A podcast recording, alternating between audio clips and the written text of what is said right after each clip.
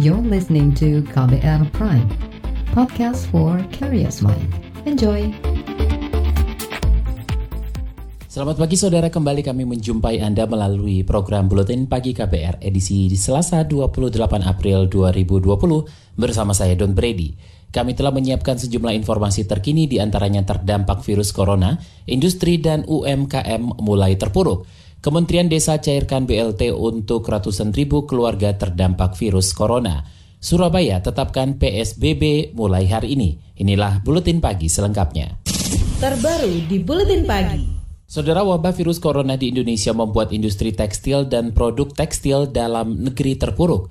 Ketua Umum Asosiasi Pertekstilan Indonesia atau API, Jemi Kartiwa Sastra Atmaja mengatakan selama pandemi COVID-19 banyak pesanan batal dan terhenti baik dari dalam negeri maupun luar negeri kondisi TPT pada hari ini uh, kondisinya sangat tidak mengembirakan karena uh, pasar domestik dan ekspor kita ini terganggu sekali. Order-order ekspor uh, garment banyak yang di cancel, order-order dalam negeri juga pasar seperti Tanah Abang dan pasar lainnya di kota-kota lainnya ditutup sehingga market kita ini boleh katakan habis. Ketua Umum Asosiasi Pertekstilan Indonesia Jemi Kartiwa Sastra Atmaja menambahkan saat ini beberapa perusahaan tekstil sudah menutup industri mereka. Data asosiasi menyebut hampir 2 juta karyawan industri itu dirumahkan atau di PHK. Sedangkan karyawan industri tekstil yang masih tersisa sekitar 800 ribu orang. Asosiasi Pertekstilan Indonesia mengusulkan agar pemerintah meringankan beban industri tekstil, misalnya dengan bantuan subsidi listrik. Masih terkait dampak COVID-19, Direktorat Jenderal Pajak di Kementerian Keuangan tengah membahas perluasan sektor usaha yang akan mendapat insentif pajak dari pemerintah. Dirjen Pajak Suryo Utomo mengatakan insentif akan diberikan demi menyokong pelaku usaha yang terdampak COVID-19. Saat ini kami sedang mengerjakan finalisasi untuk perluasan sektor-sektor yang akan diberikan insentif serupa dengan insentif paket kedua yang ada di PMK 23 tahun 2020 kemarin. Kemudian di sisi yang lain bahwa mulai tahun 2020 ini berdasarkan Perpu 1 tahun 2020 tarif pajak penghasilan badan dikurangi atau diturunkan dari 25 persen tahun sekarang ini menjadi 23 persen Dirjen Pajak Suryo Utomo menyebut pelaku usaha sangat terdampak wabah COVID-19. Menurutnya, pemerintah harus menolong hidupnya kegiatan usaha dan UMKM di Indonesia. Saudara, selain sektor industri, pemerintah juga mengklaim memberikan perhatian pada sektor usaha mikro kecil menengah atau UMKM yang terdampak wabah COVID-19. Juru bicara pemerintah untuk penanganan COVID-19 Ahmad Yuryanto mengatakan pemerintah akan terus memastikan berjalannya kebijakan-kebijakan tersebut. Kita bersama-sama mestinya tidak memiliki keraguan sedikitpun pada kebijakan-kebijakan yang diberikan oleh pemerintah, baik terkait dengan pengurangan biaya listrik, meringankan beban UMKM maupun dengan banyak yang cara yang dilakukan oleh pemerintah untuk bisa membantu masyarakat tetap bisa terjamin perputaran roda ekonominya. Juru bicara pemerintah untuk penanganan COVID-19 Ahmad Yuryanto juga memastikan pemberian bantuan terhadap masyarakat akan terus berjalan. Ia meminta masyarakat tetap mempercayai pemerintah. Sementara itu, Kementerian Keuangan menyebut program stimulus keuangan untuk usaha mikro kecil menengah UMKM akan mulai dijalankan pemerintah. Staf khusus Menteri Keuangan Masita Kristalin mengatakan pemerintah mengalokasikan anggaran sebesar 150 triliun rupiah untuk program pemulihan ekonomi nasional khusus untuk UMKM terdampak COVID-19. Saat ini Kementerian Keuangan masih melakukan finalisasi baik formulasi maupun mekanisme bantuan. Program stimulus ini berencananya akan menyasar sektor UMKM formal dan informal yang memperkerjakan banyak orang. Pada program stimulus tahap ketiga, pemerintah mengalokasikan anggaran lebih dari 400 triliun rupiah Stimulus tersebut mencakup anggaran kesehatan 75 triliun rupiah, perlindungan sosial 110 triliun rupiah, dukungan industri 70,1 triliun rupiah, dan program pemulihan ekonomi UMKM 150 triliun rupiah. Sebelumnya Kementerian Koperasi dan Usaha Kecil dan Menengah akan mengusahakan pembebasan pajak para pelaku UMKM selama enam bulan. Menurut Menteri Koperasi dan UKM Teten Masduki, selain akan membantu membebaskan pajak, pemerintah juga akan membantu pelaku UMKM mendapat relaksasi kredit. Selain itu, pemerintah memberikan keringanan listrik berupa token listrik gratis PLN bagi pelanggan 450 volt ampere selama 3 bulan selama pandemi COVID-19. Sementara pelanggan 900 volt ampere mendapatkan diskon biaya listrik 50 persen. Masih soal COVID-19, hingga kemarin pasien positif COVID-19 di Indonesia mencapai lebih dari 9.000 orang. Dalam sehari terakhir ada penambahan 240-an pasien positif tertular virus corona. Total pasien sembuh sebanyak 1.150-an orang dan total pasien meninggal mencapai 765 orang. Puluhan laboratorium pemeriksaan spesimen juga beroperasi kembali setelah pemerintah mendistribusikan bahan kimia regen. Pemerintah menargetkan bisa menambah jumlah pemeriksaan spesimen hingga 10.000 pemeriksaan per bulan. Saudara Ikatan Dokter Indonesia atau IDI membentuk tim audit kematian dokter. Tim ini dibentuk untuk memeriksa data meninggalnya para dokter di beberapa rumah sakit. Ketua pengurus IDI Daeng M. Fakih mengatakan ada 25 dokter meninggal karena tertular virus COVID-19. Tapi terus terang karena data itu tidak diperoleh dari data pemerintah, kita tidak tahu persis apakah betul-betul itu ditularkan oleh COVID apa tidak. Oleh karena itu, PBID membentuk tim audit kematian dokter terkait COVID. Ketua Pengurus Besar Ikatan Dokter Indonesia, Daeng M. Fakih mengatakan jumlah 25 dokter yang meninggal hingga hari ini belum termasuk dokter gigi maupun perawat yang meninggal terkait corona. Para dokter itu tersebar di berbagai rumah sakit di berbagai daerah di Indonesia. Nekat mudik PNS bakal kena sanksi. Informasinya usai jeda. Tetaplah di Buletin Pagi KBR. You're listening to KBR Pride, podcast for curious mind. Enjoy!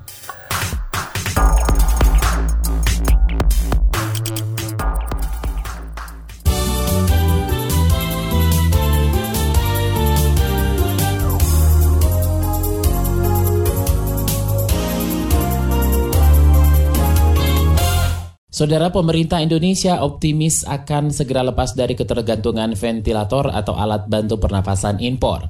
Ketua Gugus Tugas Percepatan Penanganan COVID-19 Dodi Monardo mengatakan pemerintah telah siap memproduksi peralatan medis untuk penanganan virus corona seperti ventilator, tes kit, dan rapid test atau tes cepat. Dari BPPT, perguruan tinggi dan swasta, dan ventilator tersebut apabila telah memenuhi standar akan diterbitkan izin edar dari Kementerian Kesehatan bahwa Bio Farma dan BPPT telah merampungkan program tes kit PCR. Kemudian juga yang ketiga tentang rapid test lokal yang segera akan diproduksi sehingga kita tidak tergantung lagi dari impor namun Ketua Gugus Tugas Percepatan Penanganan COVID-19 Doni Monardo mengatakan Indonesia masih akan mengimpor bahan kimia regen untuk pemeriksaan sampel pasien COVID-19.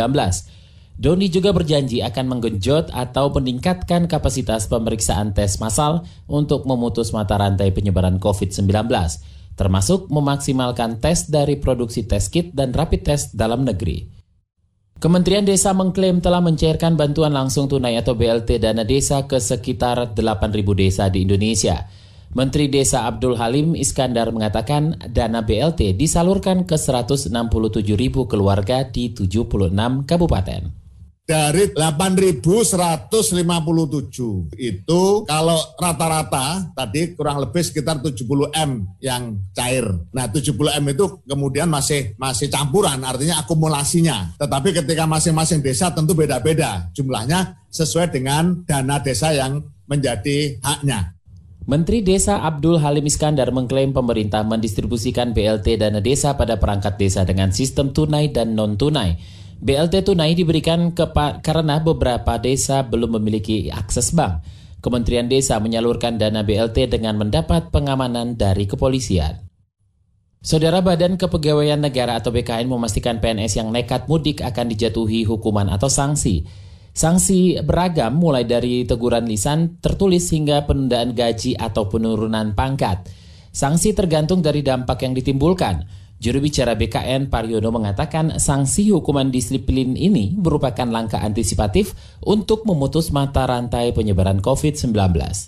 Untuk penyatuan hukuman disiplin ini uh, memang perlu ada namanya berita acara pemeriksaan. Tetap tetap harus ada prosedur itu gitu. Misalnya hukuman disiplin ringan itu kan ada tiga jenis di dalamnya itu. Nanti dia akan dijatuhi hukuman yang mana itu ya tergantung dari hasil pemeriksaan itu, berita acara pemeriksaan itu yang dilakukan oleh atasan uh, setiap instansi. Juru bicara Badan Kepegawaian Negara Pariono menambahkan pengelola kepegawaian di setiap instansi baik pusat dan daerah wajib melakukan entry data hukuman disiplin terhadap PNS yang melakukan pelanggaran disiplin atas larangan kegiatan bepergian ke luar daerah. Saudara, Komisi Pemberantasan Korupsi KPK menetapkan Ketua DPRD Kabupaten Muara Enim berinisial AHB sebagai tersangka dugaan menerima suap. Wakil Ketua KPK Alexander Marwata mengatakan AHB diduga menerima suap sekitar 3 miliar rupiah dari pengusaha untuk mendapatkan sejumlah proyek di Dinas Pekerjaan Umum. Penangkapan AHB masih terkait dengan Bupati Muara Enim Ahmad Yani yang ditangkap pada September 2018 silam. ROF diduga melakukan pembelian sebesar 3 miliar 31 juta rupiah dalam kurun waktu bulan Mei sampai dengan Agustus 2019 kepada AHB yaitu Ketua DPRD Kabupaten Muara Enim di rumah AHB. Pemberian ini diduga berhubungan dengan komitmen fee perolehan ROF atas 16 paket pekerjaan di Kabupaten Muara Enim. Wakil Ketua KPK Alexander Marwata menambahkan selain Ketua DPRD Muara Enim, KPK juga menangkap pelaksana tugas Kepala Dinas PUPR Kabupaten Muara Enim RS. RS diduga menerima suap lebih dari satu miliar rupiah dari pengusaha. Dua tersangka itu ditangkap KPK dalam operasi tangkap tangan hari Minggu kemarin. Beralih ke informasi ekonomi, saudara pemerintah dinilai belum memiliki langkah jelas dan terarah dalam menangani pandemi COVID-19, terutama dari sisi ekonomi. Ekonom senior dari Universitas Indonesia Faisal Basri mengatakan, jika penanganan tidak dilakukan secara matang dan terencana, maka ongkos ekonomi yang digelontorkan pemerintah untuk menangani krisis bisa sangat besar ekonomi itu akan menunggu, akan melakukan reaksi setelah jelas apa yang dilakukan pemerintah untuk menangani pandemi ini. Nah, menangani pandemi ini tidak jelas, ya ekonomi makin susah, berapapun digelontorkan, itu seperti ember yang bocor gitu. Itu poin saya yang paling penting. Jadi, secanggih-canggihnya penanganan ekonomi itu akan sia-sia dengan cara menangani secara amatiran seperti sekarang. Ekonom senior dari Universitas Indonesia Faisal Basri juga menyebut penerbitan peraturan pemerintah pengganti undang-undang atau Perpu kebijakan keuangan untuk menangani krisis COVID-19 tidak cukup. Ia juga mengkritik rantai komando penanganan pandemi yang dipegang sejumlah pihak. Kita ke mancanegara, saudara sejumlah sekolah di Shanghai dan Beijing, Tiongkok mulai kembali dibuka pada Senin kemarin. Sekitar 49 ribu pelajar diperkirakan akan kembali masuk sekolah. Sekolah-sekolah itu sebelumnya ditutup selama beberapa bulan untuk menekan penyebaran virus corona. Meski begitu, protokol kesehatan tetap dijalankan. Beberapa sekolah di Shanghai menyediakan kamar khusus untuk mengisolasi siswa dengan suhu tinggi. Hingga saat ini Cina memiliki 82 ribu kasus virus corona, 4.600 angka kematian, dan 77 ribu pasien dinyatakan sembuh. Laporan khas KBR tentang kisah-kisah perawat COVID-19 di zona merah akan hadir usai jeda. Tetaplah di Buletin Pagi KBR. You're listening to KBR Pride, podcast for curious mind. Enjoy!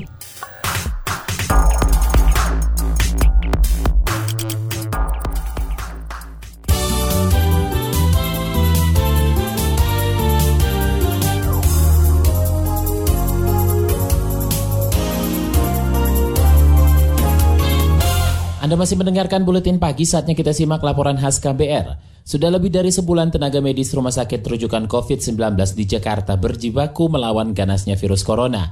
Tak sedikit yang harus berpisah dari keluarga untuk berjuang di garda terdepan. Sebagian besar waktu dihabiskan untuk merawat pasien dengan segenap pembatasan ketat. Berikut beberapa kisah mereka yang dirangkum tim KBR.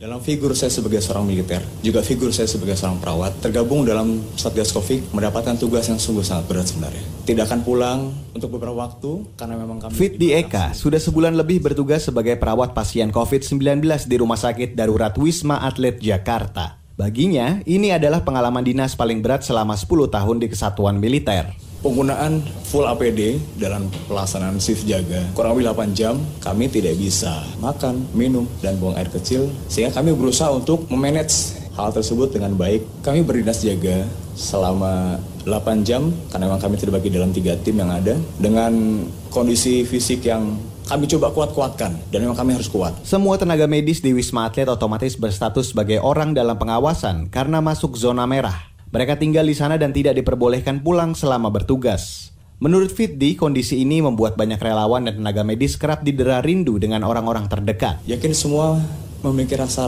kangen atau rindu terhadap keluarga. Berkumpul, bersenda gurau, ataupun sekedar berbicara via handphone dan sebagainya. Rekan-rekan yang sudah tidak pulang satu bulan atau bahkan dua bulan memang sangat terbantu dengan adanya media komunikasi yang canggih saat ini. Melalui video call, kirim foto, ataupun sekedar voice call dengan keluarga. Mereka membunuh rasa jenuh dengan melakukan beragam aktivitas, misalnya berolahraga. Dan kami melaksanakan cooling time dengan cara berolahraga dan sebagainya. Di Wisma Atlet terdapat beberapa lantai yang bisa digunakan untuk berolahraga. Jadi saya bersama rekan-rekan kadang kita melaksanakan olahraga secara masing-masing. Ada yang memanfaatkan fasilitas yang ada, di sana ada tempat untuk hiburan dan sebagainya. Sehingga hal, -hal tersebut kita manfaatkan dan baik untuk mengusir rasa bosan. Terus bertambahnya kasus positif tak pelak membuat membuat tenaga medis kewalahan.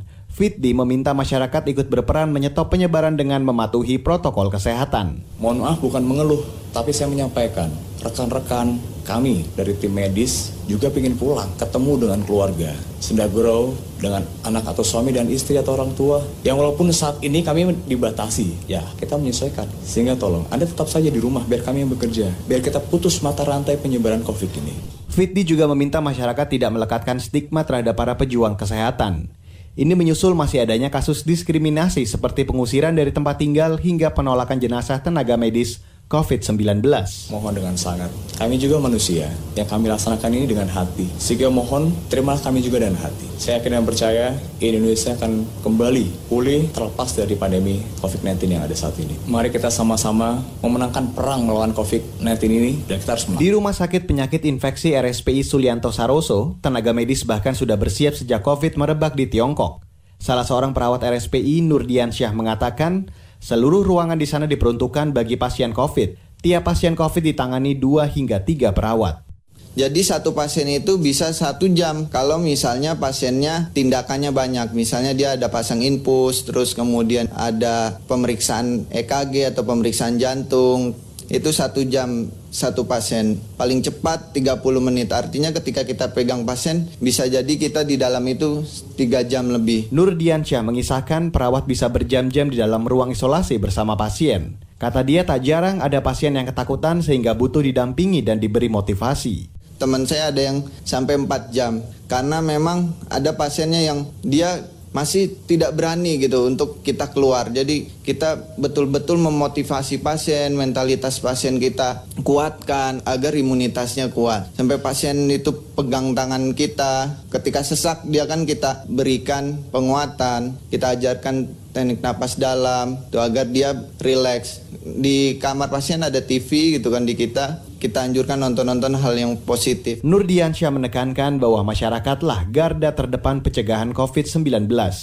Disiplin di level pencegahan akan menjadi kontribusi yang sangat berarti bagi tenaga medis. Untuk melawan COVID ini adalah pencegahan dan pencegahan itu yang berada di garda terdepan adalah masyarakat. Kita perawat, tenaga kesehatan ada di lini paling belakang ketika sudah terpaksa terinfeksi karena memang kita sudah melakukan pencegahan dengan ketat tapi masih terinfeksi. Yang kedua adalah harapannya lindungi teman-teman kami dengan APD yang memang seharusnya jangan sampai teman-teman mencari sendiri. Demikian laporan yang disusun tim KBR, saya Reski Mesanto. Sejumlah informasi lain akan kami sajikan usai jeda, tetaplah di Buletin Pagi KBR.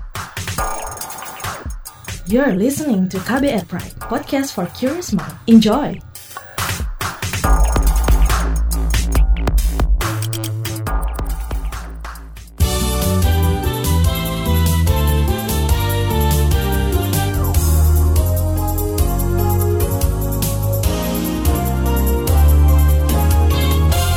Inilah bagian akhir buletin pagi KBR. Saudara kita ke Jawa Timur, lebih dari 4.000 pasukan TNI dan Polri diturunkan untuk mengamankan pelaksanaan pembatasan sosial berskala besar atau PSBB di Surabaya Raya, Jawa Timur. PSBB di kawasan Surabaya dan sekitarnya akan dimulai hari ini. Kapolda Jawa Timur Luki Hermawan mengatakan pasukan gabungan itu akan dikerahkan untuk menjaga perbatasan, patroli lingkungan, hingga membantu distribusi bahan makanan untuk masyarakat terdampak. Personil totalnya tadi dari tiga wilayah ini ada 4.312.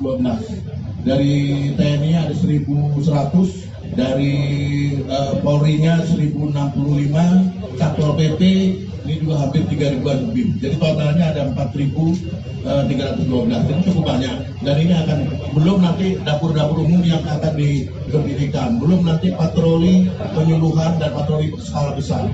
Kapolda Jawa Timur Luki Hermawan mengatakan pada tahap awal aparat akan menegur masyarakat yang melanggar PSBB. Setelah itu, aparat akan mempertimbangkan untuk menindak tegas bagi masyarakat yang melanggar aturan PSBB. PSBB di Surabaya Raya akan meliputi kota Surabaya, Kabupaten Gresik, dan Kabupaten Sidoarjo. Saudara Komisi Perlindungan Anak Indonesia KPAI menyebut lebih dari 75 persen siswa tidak senang dengan sistem pembelajaran jarak jauh atau PJJ selama pandemi COVID-19. Komisioner KPAI Retno Listiarti menjelaskan ketidaksenangan siswa dikarenakan tugas dari guru yang menumpuk dan waktu pengerjaan yang sempit.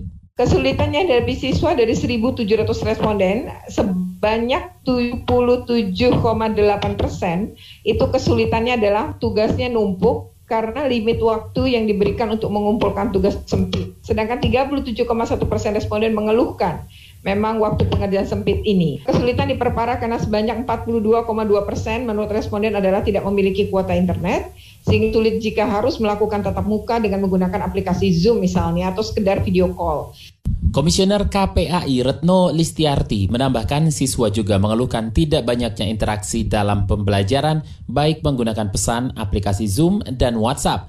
Interaksi yang dilakukan oleh guru hanya sekedar saat memberi dan menagih tugas. Data itu diperoleh KPAI dari survei kepada 1.700 siswa SD hingga SMA. Survei dilakukan sejak 13 April hingga 20 April lalu. LSM Perkumpulan untuk Pemilu dan Demokrasi Perludem mendorong agar pemerintah melaksanakan pilkada serentak pada tahun depan. Peneliti Perludem Heroik Pratama mengatakan jika pilkada serentak tetap dilaksanakan tahun ini, maka persiapannya tidak akan maksimal. Apalagi wabah COVID-19 belum bisa dipastikan berakhir. Informasi tadi menutup jumpa kita di Buletin Pagi hari ini. Pantau juga informasi terbaru melalui kabar baru website kami kbr.id, Twitter at KBR, Berita KBR, serta podcast melalui kbrprime.id. Akhirnya saya Don Brady undur diri. Salam.